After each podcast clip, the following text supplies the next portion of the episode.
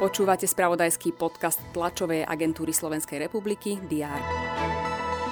Okresla v parlamente chce zabojovať v septembrových voľbách 24 strán a jedna koalícia. Muža obvineného z úkladnej vraždy ženy v Dubnici nad Váhom vzali do väzby. Generálna prokuratúra preveruje možné pochybenie orgánov v súvislosti s vraždou.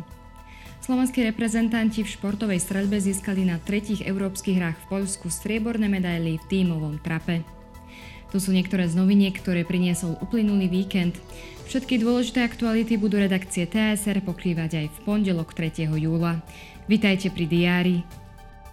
Na špecializovanom trestnom súde sa má začať proces s guvernérom Národnej banky Slovenska a ex-ministrom financí Petrom K. Čeli obžalobe pre trestný čin podplácania. Týka sa podozrenia z korupcie v súvislosti s daňovými kontrolami. Premiér Ľudovít Odor priblíži výzvy na občianske a preventívne služby v obciach s marginalizovanou rómskou komunitou. Do víziev sa môžu zapojiť samozprávy. V Slovenskej národnej galérii v Bratislave sa začne séria podujatí Mesiac autorského čítania. Minister zahraničných vecí Miroslav Lachovský navštíví Maďarsko. V Budapešti bude rokovať s rezortným partnerom Péterom Siartom, ako aj s predsedom zahraničného výboru Maďarského parlamentu Žoltom Németom.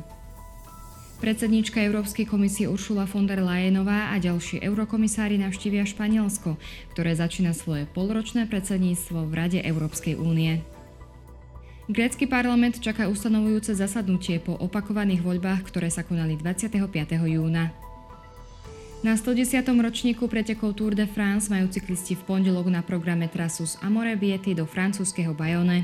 Dlhá je vyše 193 kilometrov.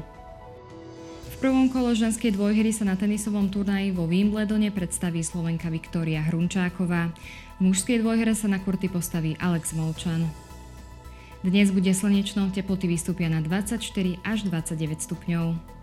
Ďalšie dôležité udalosti nájdete v spravodajstve TSR a na portáli teraz.sk. Želám vám príjemný deň.